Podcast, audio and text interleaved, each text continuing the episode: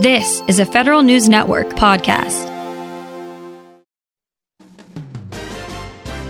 Welcome to For Your Benefit, presented by NITP, the federal leader in retirement planning seminars, sponsored by WAEPA. Join NITP for an hour of plain talk on planning your future. You've got questions, they've got answers. Good morning and welcome to the February 3rd, 2020 For Your Benefit radio show. We're here today to welcome Brian Kurris. Brian is a certified financial planner. He's been on the show a fair number of times before, fellow seminar presenter, uh, financial planner, but I'm going to let uh, him talk more and he'll show you what he does. So we're going to talk about different things, but do you want to lead off on traditional versus Roth, or do you want to push that back? Uh, yeah, we can lead off with that. Okay. Sounds good. All righty. So you know, I don't know how many people still get uh, a tax deductible traditional IRA. Again, mid career, later mid career, their income might be uh, too much to get the tax deduction. But tax deductions are one thing, but economic substance is much better, isn't it? So lead us through that maze. Sure. Well, yeah, one of the big decisions for uh, traditional versus Roth is well, we first have to look at can we be making a contribution in the first place? So, you know, as Bob just mentioned, we are going to have income limits. Uh, we're going to have lower income limits if we want to make a deductible IRA contribution. Uh, we have a little bit higher limits for Roth, but if we're making above those, we can't put money in a Roth IRA, period. Uh, I will get people that have retired, don't have any earned income, and they say, you know, I think it's time to get some money in my IRA. I want to put 20 grand in my Roth account this year. How do I do that? I say, well, you know, we can't. If you go get a part-time job, uh, we can do 100% of your income up to the 6,000 limit with the thousand catch up. Uh, but other than that, you know, we're we're not able to make this contribution. So that's you know that's one thing to keep in mind in the first place is can we?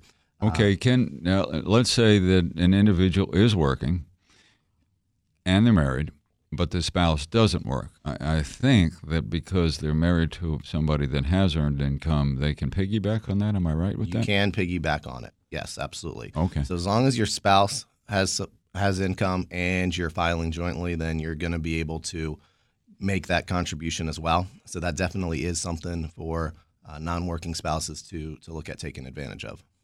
Okay, isn't that a horrible term? Non-working spouse. yeah, that's that's how they define it. Yeah. I'm sure they're doing a lot, but it's in terms of earned income, they're not. Alrighty, then then the you know, we could spend probably two shows on do a do a Roth or do a do a traditional. Um, How do you how do you guide somebody through that decision making process? Yep. Well, again, that's you know we talked about the IRA side, but within the TSP, that is probably the number one question that I get. You know, since 2012, we have now have this Roth TSP available, and first question out of the gate, well, you know, which one's better? Which one should I be putting my money into? Uh, there's a few things that we want to think about. Number one is what is my tax bracket now, and then what is my best guess what my tax bracket's going to be when I pull this money out in retirement. And I say best guess because we don't know where our tax rates are going to be 10, 15, 20 years from now. Uh, so that's definitely tough to say. Uh, but I do want to look at my earned income. I'm probably going to assume that brackets are similar. Maybe I want to assume they're going to be a little higher or lower. Uh, but I want to gauge where my income is now versus where it's going to be and use that as a guideline for my decision. Okay, and earned income. You know, I'm on the tax side of life, and, and I said, well, you, you don't have earned income. You go, yes, I worked 30 years, I worked 35 years, I worked 40, I worked 25, and during that period of time, I had a W 2, and so I earned that money that was in, invested. Uh, can I add new money to it? The answer is no, because you don't have earned income, or you're not married to somebody who has earned income.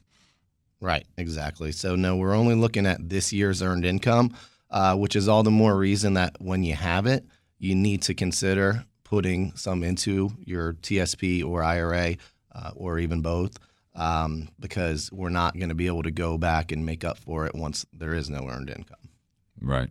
And year end, a number of people choose to go out 31 December, 1, 2, 3 January, and they retire then in the next calendar year. But they might have earned income in the sense that they had their accumulated leave distribution, and that was going to come on a W 2. Mm-hmm. And so it didn't work but one or two days of that, but they had the earned income that they did earn. It just was paid in a different year. Yeah. Yeah. Yeah. And then that's it. And then they have to actually go to work in the next year if, if they want to continue on that path. Exactly.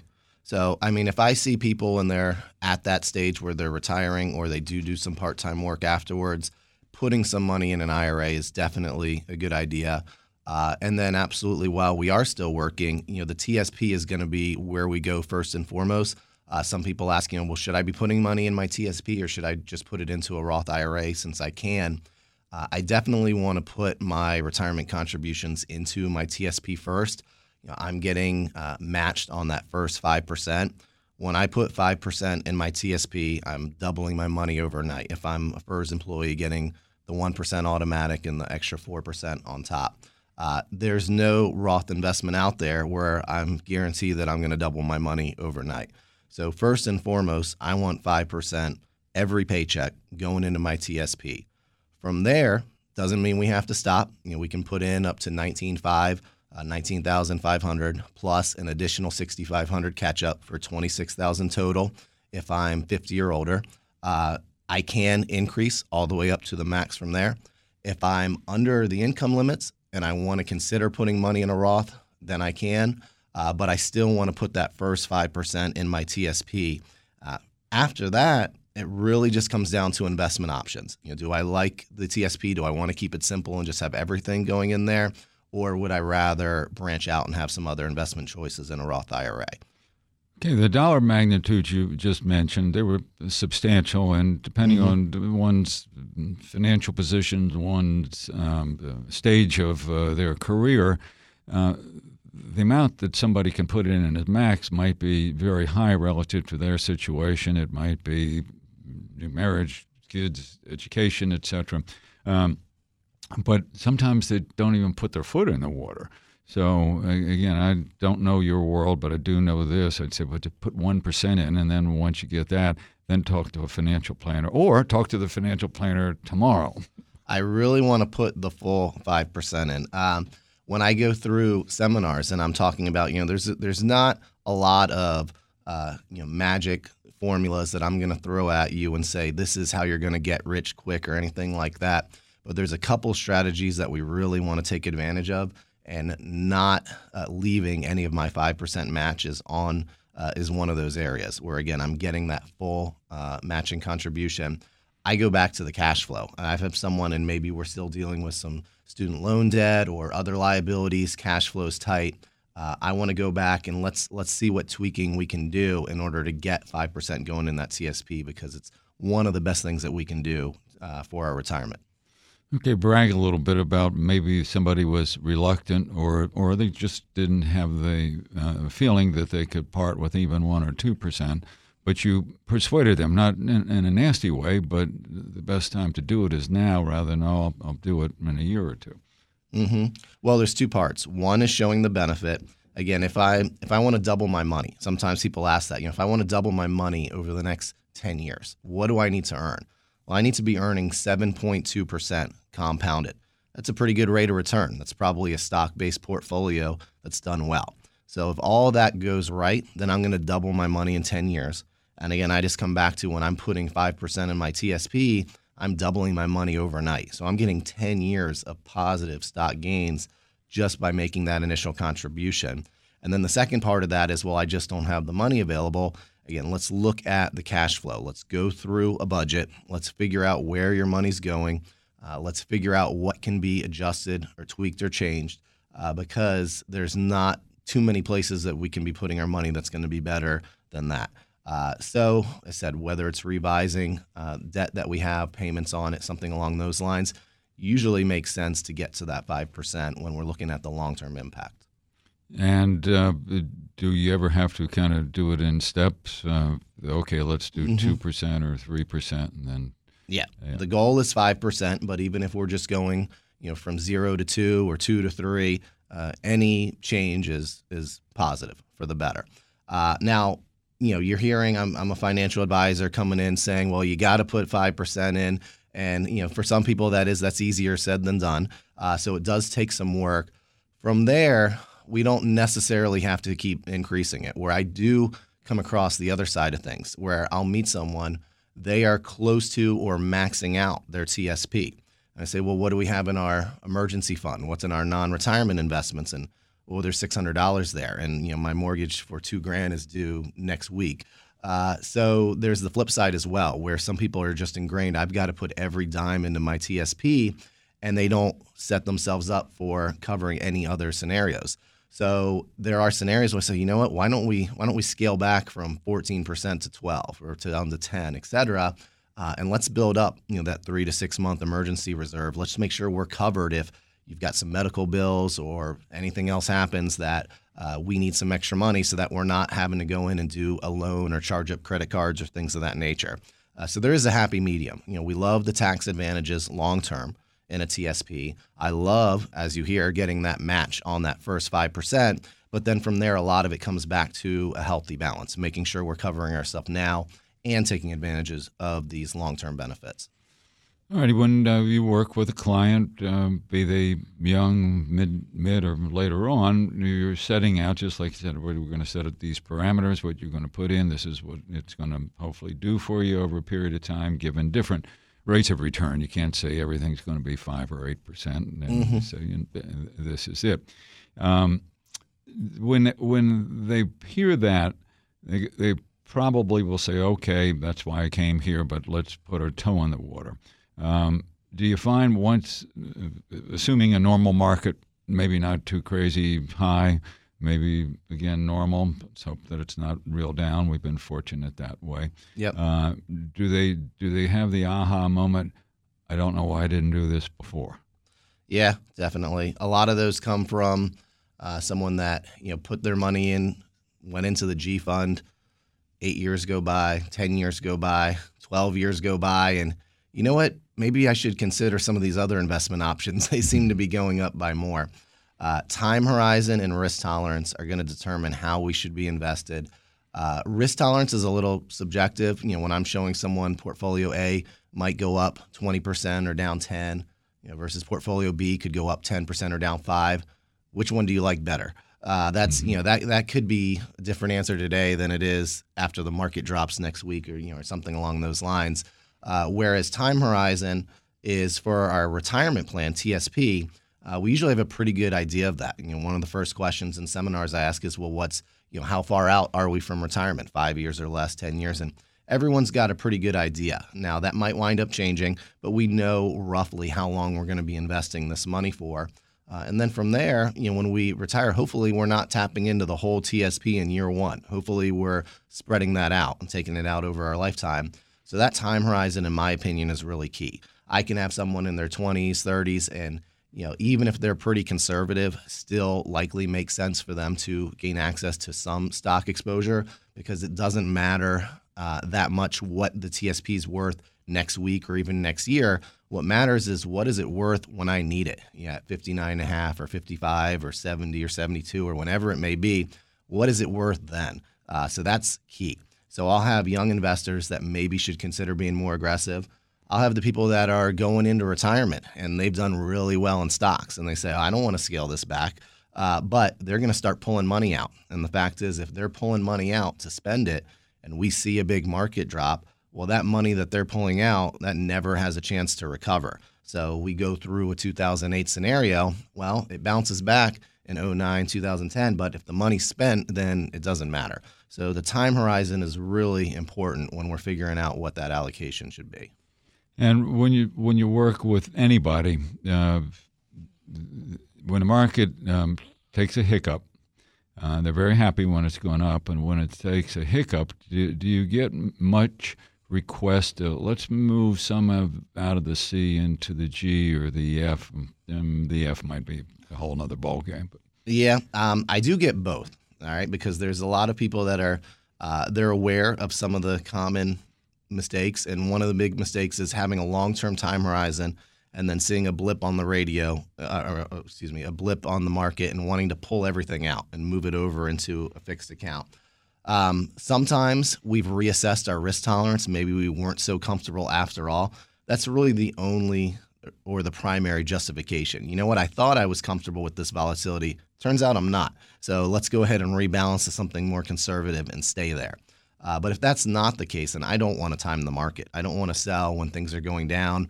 Wait till it goes back up to all-time highs, and then decide, you know what, I'm, I want to get in, and then invest back in at that point. So we need to think through our long-term time horizon and risk tolerance, and stick with that allocation that that makes sense in our scenario.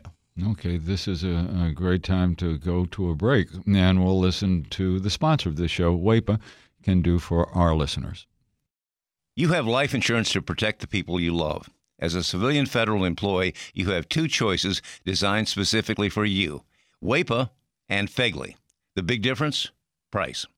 Chances are WAEPA premiums will cost you less. In fact, the average WAEPA member saves $375 per year on premiums. Prioritize your peace of mind with a life insurance policy designed for feds by feds. If you're a civilian federal employee interested in comparing WAEPA to FEGLI, visit WAEPA.org today. WAEPA is a proud sponsor of For Your Benefit, presented by NITP Mondays 10:05 to 11 a.m. on Federal News Network 1500 AM.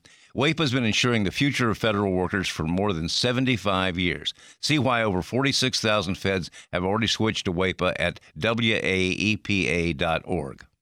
Welcome back to For Your Benefit. We're here today with Brian Kurse. Brian is a certified financial planner, fellow seminar presenter, and we were talking about uh, thrift options, uh, talked a little bit about Roth, but uh, we get email questions, and let's take a look at this one. I think this is kind of somewhat spot on to what we've been talking about. Upon retirement, should I withdraw from my TSP or Roth IRA first? Secondly, my plan is having my TSP in the G fund and my Roth mostly in stocks. I will withdraw from my TSP first since it is safe and hopefully I can let my Roth IRA continue to grow for another X number of years. In this case, it was 25 years. Does this strategy make sense? And then, last piece of this finally, when does it make sense to convert from a traditional to a Roth when most experts do not have a clue where rates are in the future. So this is uh, we got several questions, I guess, to answer. So let's go look at the back, uh, uh, go up to the first one. Upon retirement, should I withdraw from the TSP or Roth IRA first?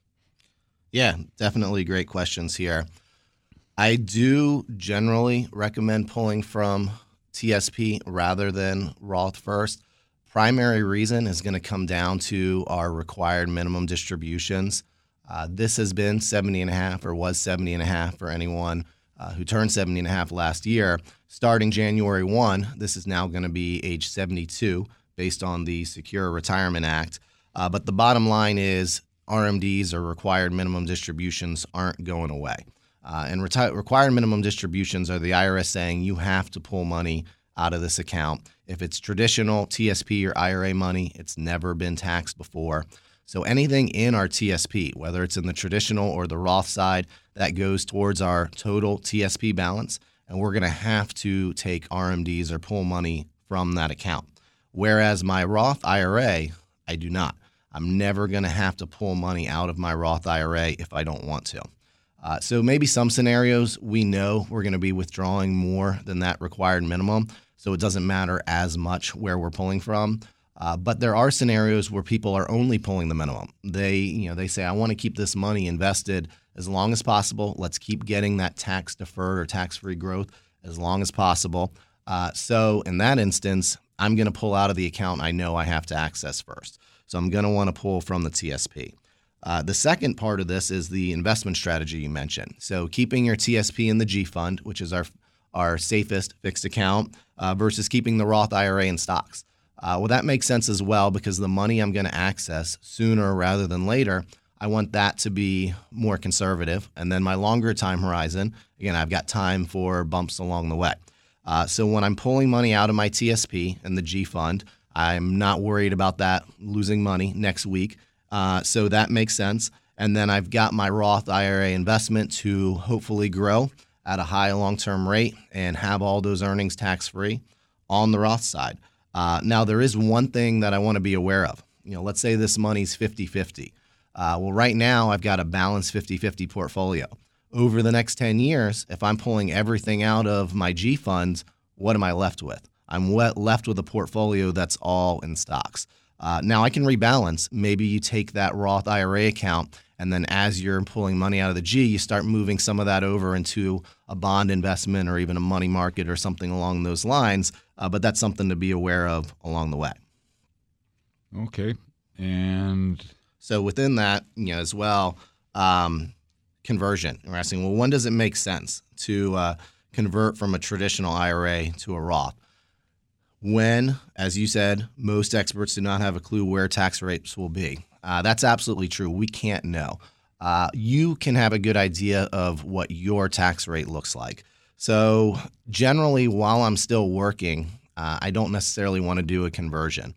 Um, the reason for that is, you know, any money that I convert from uh, an IRA to a Roth IRA or from my traditional TSP to a Roth IRA, it's going to be ordinary income for whatever I convert. So that's going to be added to anything that I'm earning right now. So that might push me into a higher tax rate. When I'm in retirement, perhaps my income's dropped, but what's my income in year two of retirement versus what is my income going to be in year 20 of retirement? So we don't know. It is a guess, but you need to look at where your income may be and then guess where tax rates could be and make a decision from there. And it is something where maybe it makes sense to do a little bit each year as a result. With um, with our um, pool of employees, we got um, public safety officers, we got, if you will, um, um, wage grade, we have um, salaries and, and the like, but they're all pretty much the same thing once they retire. Uh, whatever they put away for the annuity, the annuity is going to vary with the size of one's income and you know, years in service. Uh, but it, it's paid for the rest of our life, which is nice. Now, the money in the thrift is discretionary when it comes out prior to 70 and a half. And so now we got a little bit of a jigsaw puzzle to say, all right, I'm, I want to withdraw from this first and the other one second. And I put it back. How do you help people in that regard? Uh, they might have a propensity to want to keep all the money in the thrift because it's done uh, it's done nicely for them. Yeah, a lot of it comes back to the retirement plan. Uh, looking at well, what do we have in our FERS annuity? What do we have from Social Security? Uh, what are we going to need? And then what's the gap? Uh, and that's the big question with any retirement planning is well, what's the gap between my income sources and my income need? Because that's the money that I'm going to have to pull out of somewhere. It's going to come from TSP. It's going to come from savings. It's going to come from the Roth. Uh, and then again, it comes back to taxes, where my goal is to leave the money in those tax deferred accounts as long as possible and I know I'm going to have to pull it out of the TSP whether I want to or not once those RMDs kick in. So I might as well be pulling it from there and reducing the amount of those RMDs uh, as a result and only touching the Roth money if I have to, because that money I can keep growing tax free for the rest of my life and then pass to spouse or children as well. Uh, and they'll have some options to continue that tax free as well. So there's a lot of tax advantages on the back end with the Roth, which is why I'd rather not tap into that money if I don't have to. I think as well the, um, the you brought it up. There was a pretty significant change in uh, the tax law relative to taking money out of an IRA. Mm-hmm. Um, once one hits 70 and a half, but the real kicker is if if somebody inherits that asset again, whether it's an IRA, whether it's a thrift, and the like, that money's uh, got to come out pretty quickly. Yeah, so that's really the big change. We saw a number of changes with our, again, it's called the Secure Act, um, which just went into law, passed in December, effective January 1. The big one, big advantage is it delays those required minimum distributions to age 72. Again, if you turn 70 and a half last year, you still have to take an RMD for last year. So it's really just effective for people that would be turning 70 and a half this year or who are younger. Uh, so it pushes that back to 72, which is nice. But on the back side of that, for anyone who, well, we've got a few scenarios. Your spouse uh, who can treat that IRA as their own, or could still do a stretch, or you know someone who's disabled, minor child, etc. But for most of our other beneficiaries, besides our spouse, they're going to kids or someone who's more than 10 years younger. They used to be able to do what's called a stretch IRA, and they could take distributions from your retirement plan over their lifetime. So they could stretch it out 30, 40 years. Now, that stretch IRA has been eliminated, we have to pull all the money out within 10 years of the individual who passed away uh, for kids, et cetera. So that really changes the distribution side of things. Uh, so you're going to have these scenarios where you know TSP might go to a spouse and go to kids uh, via an IRA uh, into an inherited IRA, and now the kids are saying, "Well, I've got this big TSP uh, balance, or was originally TSP. It's an inherited IRA now. I've got this big balance. I have to pull all this money out within 10 years. I got to pay taxes on all this money over 10 years. Everything I pull out added to my you know earned income now, what kind of tax rates is that going to create? So I can leave it all till the 10th year and then get a massive tax bill for everything that came out. Or what we're likely going to see is splitting that up, maybe dividing it out over the 10 years to minimize getting pushed up into higher tax rates. Uh, well, in my opinion, this starts to make the Roth even more attractive because in the Roth, I'm not worried about any taxes. And I, again, can just leave the money as long as possible, which means I can leave it to the end of the 10th year, pull all that money out of the Roth IRA, and not have any tax bill associated with it. Uh, now, there's plenty of scenarios where the money's going to get spent. Uh, doesn't matter what we have to pull out. Uh, but in larger balances and in scenarios where we're not accessing it and we're trying to maximize tax benefits, there's definitely a little advantage on the Roth side by allowing that extra accumulation without worrying about taxes. So you just said something, and I had um, I had not thought of it before. So if we have the person that inherits, mm-hmm. we're not talking about the individual, but the person that inherits it, um, regardless of their age, if I'm not mistaken, then they, they don't have to do anything. But then at the end of the 10th year, they have to do everything. They have to take everything out of it. So if it was allowed to sit there and percolate and grow, the question would be, and I don't know that there is an answer, how much would it have grown, and would we pay would we pay more or less in tax by uh, paying a chunk later on? I don't know the answer to and, that. And well, again, it would come down to what that individual's income is and how big the balance is. Yeah. If we're talking about inheriting a fifty thousand uh, IRA account, it's not going to necessarily make that big of a difference. But if we're talking about five hundred thousand or a million uh, well, ha- adding 500,000 of taxable income in year 10, and again, if 10 years, if we grow that at 7.2%, then now we have a million dollar account. You don't want to be paying taxes on a million dollars in all one year. We'd be better off splitting that up, dividing it by 10 as a result. So there's some major tax planning that's involved in that scenario. Versus again, the Roth, it keeps it pretty simple. You know, we can just let it grow whatever we have the end of year 10 pull it all out tax free. No tax, right? Exactly, no tax. So we've got uh, it keeps things simple, and there's some tax advantages there. Uh, and again, it all comes back to the scenario and the balances. Larger balances, lots of planning involved. Smaller balances, you know, we're not looking at putting ourselves in the highest tax rate uh, by pulling out 10 or 20k. So it's uh, it's not going to have as big of an impact. Uh, working with your clients over the years, um, I, I, don't do what you do, but invariably there's some discussion of the finance side, but I don't advise on, on finance. But people are really get wrapped around the axle about the, um, um, mandatory distributions. That sounds horrible. It's required minimum distribution is a softer way to say it, um, mm-hmm. and they they don't understand why and then after a while, it's yeah, because they want to tax you uh, before you leave. Um, and I don't mean to be a wise guy with that, but that's why they do it. And uh, but have you ever had somebody just really they didn't know it or they didn't they knew it but they didn't fully appreciate and working now you've got a set of numbers in front of them and you go this is what it's going to cost you unless you do X Y or Z. Yeah, yeah, definitely. I mean, the fact of the matter is, when we put that money in our traditional TSP, we weren't paying taxes on it. Then we let it grow for X number of years. Every dollar that we earn, that we then reinvest, compound that money, that's all tax deferred as well. So when that money is there in retirement, again, it's it's never been taxed before. Your money, the earnings, the whole thing, never been taxed before. So the IRS wants their cut at some point, and they're you know they're going to have those required minimum distributions. And our Secure Act is some of that as well. So it's essentially just kind of speeding up the process as far as when the taxes are paid uh, as a result. Okay, the last question, and I I'm, i so intently listened to you. I don't know if I've read this, but, but this is the last um, part of the question from the listener. Finally, when does it make sense to convert from a traditional to a Roth when most experts do not have a clue where tax rates will be in the future? Yep. So there's kind of there's there's really three times that we could consider doing this. So one's while we're still working.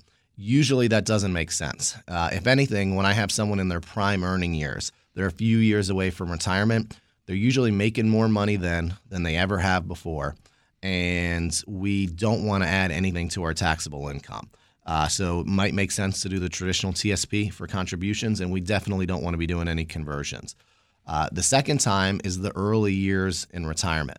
Uh, that is definitely a potential window. So I retire 60, 62. Uh, maybe I haven't started my Social Security benefits yet. I have a big income drop from when I was working to when I uh, to now being retired. Uh, that's a good opportunity to potentially do some conversions. If my taxable income drops a lot, then I can look at doing some conversions in that window. And then if I do have a pretty big traditional TSP balance or IRA balance, I know, you know, once I hit the age, now 72 for those RMDs, that my income's going to go back up. Uh, sometimes people are surprised to see how much they may wind up having. You know, we have more TSP millionaires than we've ever had before, and I'll run a projection, someone at 55 or 60, and say, well, based on these rates of return, you know, here's here's what we might have when you have to pull money out. And all of a sudden, we thought we were going to be in this low bracket, and I look at what we're going to have to pull out of the TSP, and it puts them right back where they were before. Uh, but we have this window before we're pulling money out of the TSP before we have to, uh, where we can do some of these conversions, oftentimes between age 60 and 70 or 72. And that's a good window to get that money over. And then later in life, again, it really just depends where we wind up tax wise. Um, maybe there's opportunities to do conversions, maybe there isn't, but it depends on everything else. Okay, I've got um, one other email came in came in yesterday. Um, in case I missed the show, should a 61 year old um, um, federal employee, I'm not going to say the agency, uh, with $550,000 in the TSP consider switching to a Roth with any part or with the whole part? Okay. Uh, well, a couple ways to look at this. First off, I can't switch the 550 that's there in the TSP. There are no TSP conversions. So we can't move our traditional TSP money over to Roth TSP. At 59 and a half or older, as part of our uh, TSP Modernization Act, if I wanted to do a rollover and conversion, then I can. I can actually go in up to four times a year and sweep my TSP balance over to an IRA uh, if I wanted to. So if I wanted to do a conversion for some or all of that, I could. Definitely would recommend not doing a rollover conversion for the whole 550,000 or you're going to get a tax bill for 550,000 on top of everything else that you're making this year. So that wouldn't be a good choice. Uh, again, if I was going to do that conversion, I think I would wait until I'm retired, income drops, then look at doing it maybe in part over a certain number of years small amount each year. Uh, but the second part of this is with future contributions, and that's definitely an option. Uh, if you have all your money in the traditional TSP now, then you could consider making new contributions into the Roth side. But again, it's going to come back to that tax bracket decision. What tax bracket am I in today? What kind of a tax discount am I getting by going in the traditional versus if I pay the taxes now and put it into the Roth? You know, how is that going to benefit me later when I would have pulled that money out.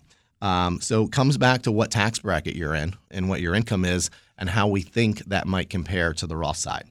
Um, in addition to just looking at that tax side, again, we do have this advantage that uh, the Roth IRA money doesn't have any RMDs associated with it. Uh, we don't know where the tax rates will be. So there is some advantage for diversifying a little for the unknown, meaning when I have someone and they've got every single penny in a taxable account, it's definitely nice to get a little over into a Roth account uh, because we are, you know, protecting ourselves if we do wind up with higher tax brackets, um, and you know, giving ourselves a little more flexibility for distributions later.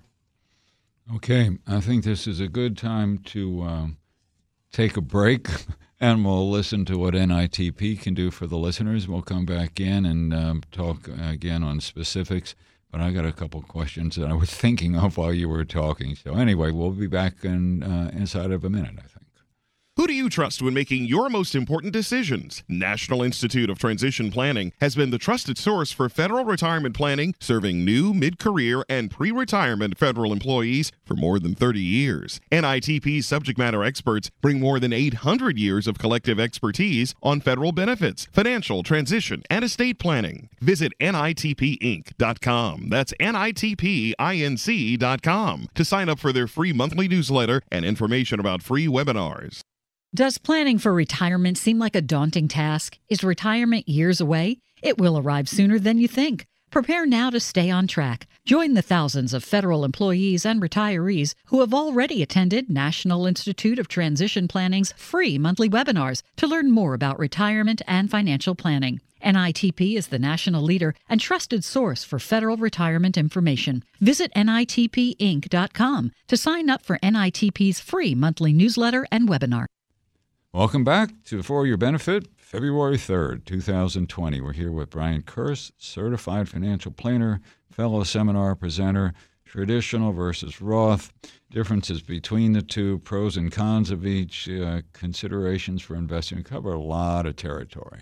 Uh, one of the things uh, that maybe somebody's listening, we talked about Roth conversions, but is there a time where an individual that's say X years of age, let's say that that individual is 60 or 65 or 70, maybe don't go too much uh, beyond 70, where they might not want to do it because of the upfront tax?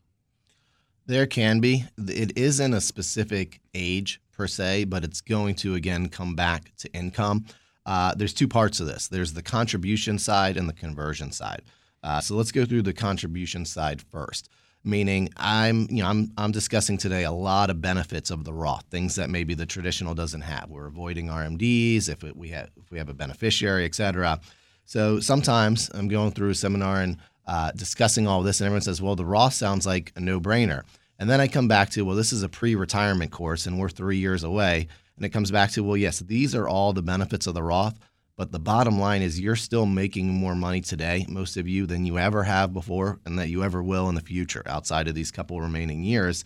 So the bottom line is despite all of that, it still makes more sense to just take the deduction now. It's still better to get that deduction now when I'm in my prime earning years and my income is never going to be higher uh, than to have it later in retirement where my income is going to be less, even adding up those uh, different income sources. So in that scenario, it doesn't mean they can't do it, but math-wise, unless we're really estimating our tax brackets changing a lot for, for to higher amounts, it's going to make sense for them to just take the deductible contribution. So bottom line is early career Roth definitely makes sense. We're optimistic. We're thinking my tax bracket's going to be the same or higher in retirement. Later I get and I'm thinking my tax bracket's less probably makes sense just to go with the traditional TSP at that point um, from from a number standpoint. Uh, so that's the first side of things. The second is the conversion. Uh, and I would kind of say along the same lines, it doesn't make sense to do a conversion when you're going to pay higher taxes now than you likely would later. So while we're working as one of them, again, when I'm in those prime earning years, I don't want to be doing conversions right then because I'm just adding in the dollar amount of the conversion. I'm adding that into what I'm making already the sweet spot, as I went through a little earlier, is once I've retired. All that income drops off. I drop down to my FERS annuity. Maybe I have Social Security, maybe I don't, but that's it. So I see a big drop in my income. Perhaps I see a drop in my tax bracket as a result. Now I have this window. I have this window early in retirement where I can convert money. Again, not the whole thing, but maybe I'm looking at, oh, there's there's 30 grand before I would push into the next tax bracket. So I'm going to convert 30 grand. And that way I'm only paying taxes at this rate for the whole thing. Uh, so that's a good time to consider it. And then once I hit those required minimum distributions, I'm pulling a lot of money out of my TSP. Maybe those taxes go back up and I've kind of lost my ability to do it. Um, sometimes we're in the highest bracket and it doesn't matter what we do, we're going to be there. I'll definitely have clients that say, you know, we want to leave some money to our kids tax free. Um, so there's not necessarily a tax advantage. They just much prefer to, to have let children have this as a tax free asset. Uh, so they'll look at conversions in that situation as well. Uh, and I definitely think there's some merit to that. Uh, but again, at the end of the day, there's no magic number age wise. It all comes down to tax bracket now versus my perceived tax bracket later. And as we talked about, we can't know for sure what that's going to be, but we may have opinions on it. And the shorter the time frame, the more likely it is that they're not going to be dramatically different from where they are today. You just said something, and, and a question popped up. Um, talking later in a career, individual individuals wanted to pass along something to their kids. Um, now, if they were to pass along something now, could they buy an annuity now with them as a, I mean, you look at me like you just said a bad word. Uh, no, no. Uh, annuities, uh, I mean, we have annuities in all shapes and sizes. So sometimes people do hear annuities and they think bad, but I mean, our FERS annuity is great. Who doesn't want a paycheck for the rest of their life? So annuities are not necessarily bad things. Uh, I think our, our private annuities, um, they come in a lot of different shapes and sizes. You know, they can be it can be a TSP annuity that you purchase with 3,500 or more from your balance. And what we're basically doing is we're saying here, you know, take my X amount from my TSP, and in return, give me an additional paycheck for the rest of my life, or for the rest of my life and my spouse's, et cetera. So at the end of the day, a lot of times it's well, well, is it worth it to us? You know, would we are we okay forfeiting the af- asset in order to have this additional payment? If there's a big gap when I'm looking at the income needs and income sources, can make sense to consider. And then you have all your variable index and fixed annuity products out there uh, that have a lot of different benefits associated with them. But I can purchase an annuity with my IRA money. I can purchase it with my non-retirement money, and it really depends on you know the situation whether it, it makes sense or not. Okay, what um, what if you if you were to think back at all the you know good questions that you uh, received, and somebody then followed up, I can really do that. In other words, some some things that the thrift will allow you to do aren't necessarily common knowledge. Not that the thrift hit it. There is, mm-hmm. there, there is a certain segment of the group that could gravitate to that, but they might not know it's there to gravitate to. Uh, one of the big ones is that if I keep my TSP open, that I can move money back. Uh, one of the big questions that I'll get is, well, once I retire, should I leave my money in the TSP or should I move it to an IRA? And like a lot of things, there's there's not a right or wrong answer. There's not one answer fits all. For the most part, it comes down to the investment options. You know, do you prefer having these, um, you know, having a few investment options that are pretty low cost, or do we prefer going to the IRA universe where I can invest in a lot more stuff, but there's a lot more that I need to put into it to make sure I'm designing a good allocation. So there's not a right or wrong answer there. But let's say I have decided to move money over to an IRA. Well, as long as I keep a small balance in that TSP, I can always move that back. Uh, the G fund is pretty attractive as fixed accounts go. Uh, all of our other TSP funds are going to mirror indexes. So if I wanted to design an IRA allocation with someone and just use index funds, it's going to do pretty similar to our TSP investments but there isn't anything in an IRA that's going to directly mirror your G fund. So if I want that safe money, G fund's a pretty good option. Uh, so if I close my TSP account, I can't move that money back. But if I keep that small balance open, I can move money over, and then I can always decide that I want to move money back. Uh, so sometimes people aren't aware of that, and that's definitely an advantage to keeping the TSP open. Is you're you're keeping the options open for moving money back if you want to. Okay, what's an index fund? so yeah, good Brian question. just looked at me like, huh? so our index funds are essentially going to mirror an index. Uh, C fund is a perfect example. Our C fund in the TSP is going to mirror the S&P 500 index. Uh, the S&P 500, 500 of our mid to large size stocks. These are the companies we're we're pretty familiar with for the most part. Uh, so they're designing the C fund to mirror that index it's not actively managed. Whatever's in the index is what we're going to have in the funds, as opposed to some actively managed mutual fund where I've got growth funds X and there's a manager or several managers and they're they're actively deciding should we buy this company and sell this one? Maybe we'll stay with this one for a while. They're making active decisions.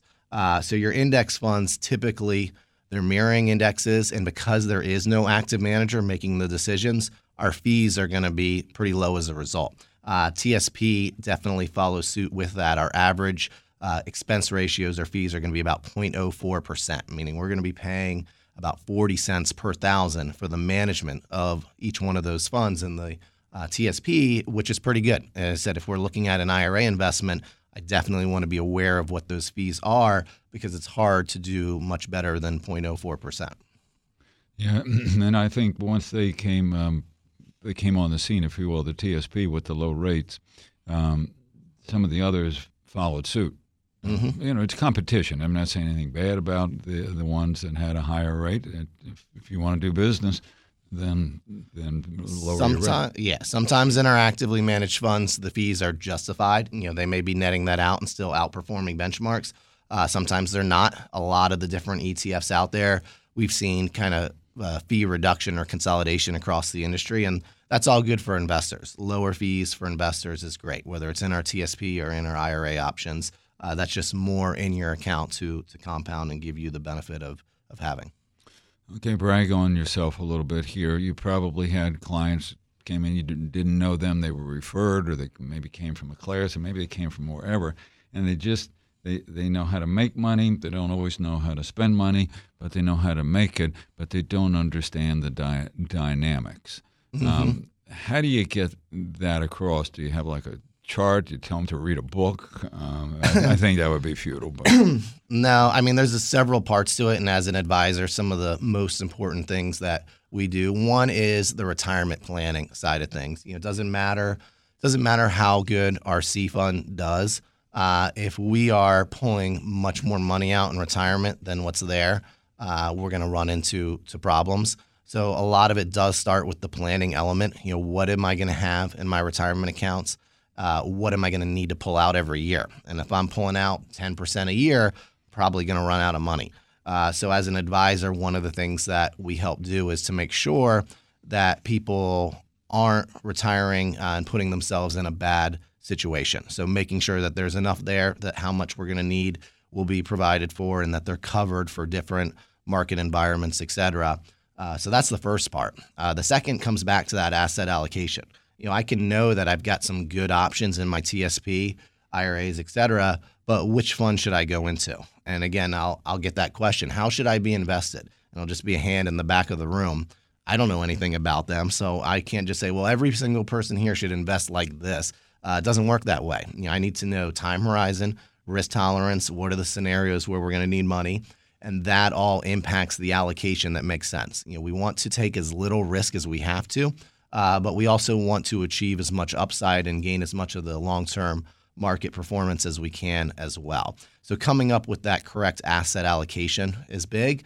Uh, and then the last part comes down to distribution strategies. You know, whether it's we're looking at when we convert money or just looking at where we're pulling this money out, as we talked about earlier, TSP versus uh, a Roth investment, Roth IRA. Uh, a lot of that comes down to the tax implications, et cetera, and just pulling money out in the correct order. Uh, and we haven't even talked about savings. You know, sometimes I've got a savings account as well, and someone's saying, "Well, should I be using my savings or pulling out of the TSP or both?"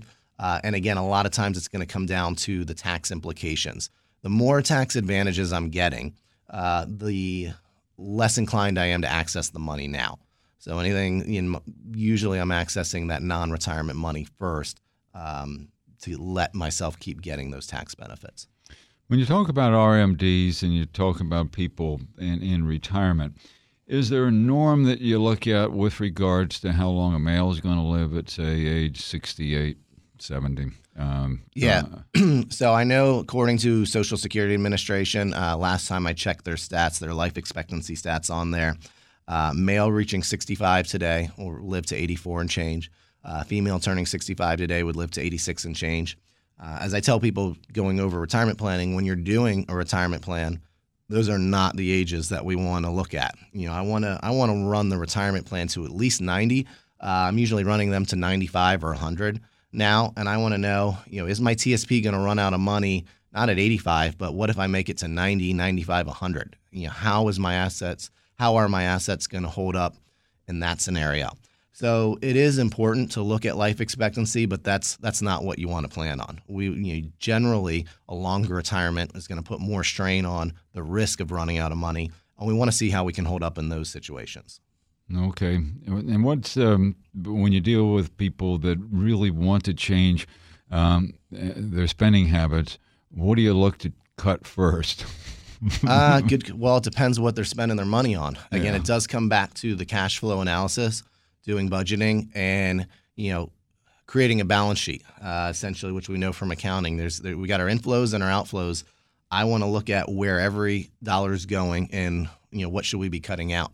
Or maybe we have a car payment and we we pay that car off. Well, rather than having that 300 a month just get spent on who knows what, let's immediately take that and let's channel that into our TSP or an investment account um, and keep the cash flow dynamic the same. But now that money's working for us instead of working against us. Very good. I think I've been negligent in asking you your phone number, or did I? Uh, n- yeah, absolutely. Uh, my number is 703 uh, 287 7139. And as we talked about, you know, do a lot of work with federal employees. One more time. At 703 287 7139. Is there a website? Uh, yeah, I actually have a, a website set up under my name, and uh, it's Brian Curris. So it's www.briankurrus.com. And it's updated with different newsletters, calculators, um, flip books, videos, and different uh, you know, retirement planning information on there. Okay. Thank you. Um, Andrew tells us we have a minute left.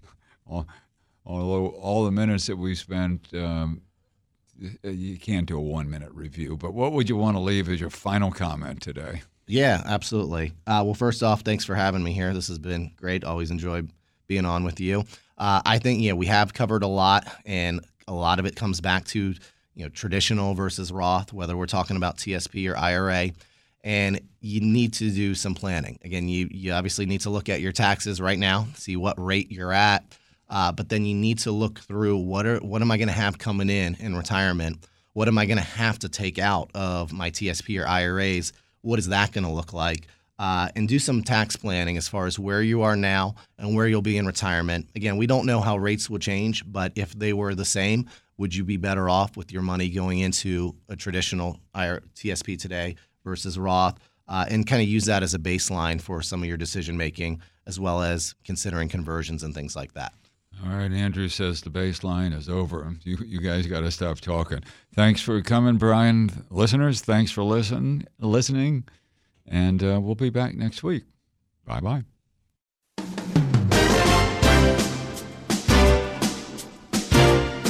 You've been listening to For Your Benefit, presented by NITP and sponsored by WAEPA. Please tune in next Monday at 10 a.m. for a topic solely devoted to you, the federal employee. This show can also be heard on demand at federalnewsradio.com. Search For Your Benefit. Thanks for listening.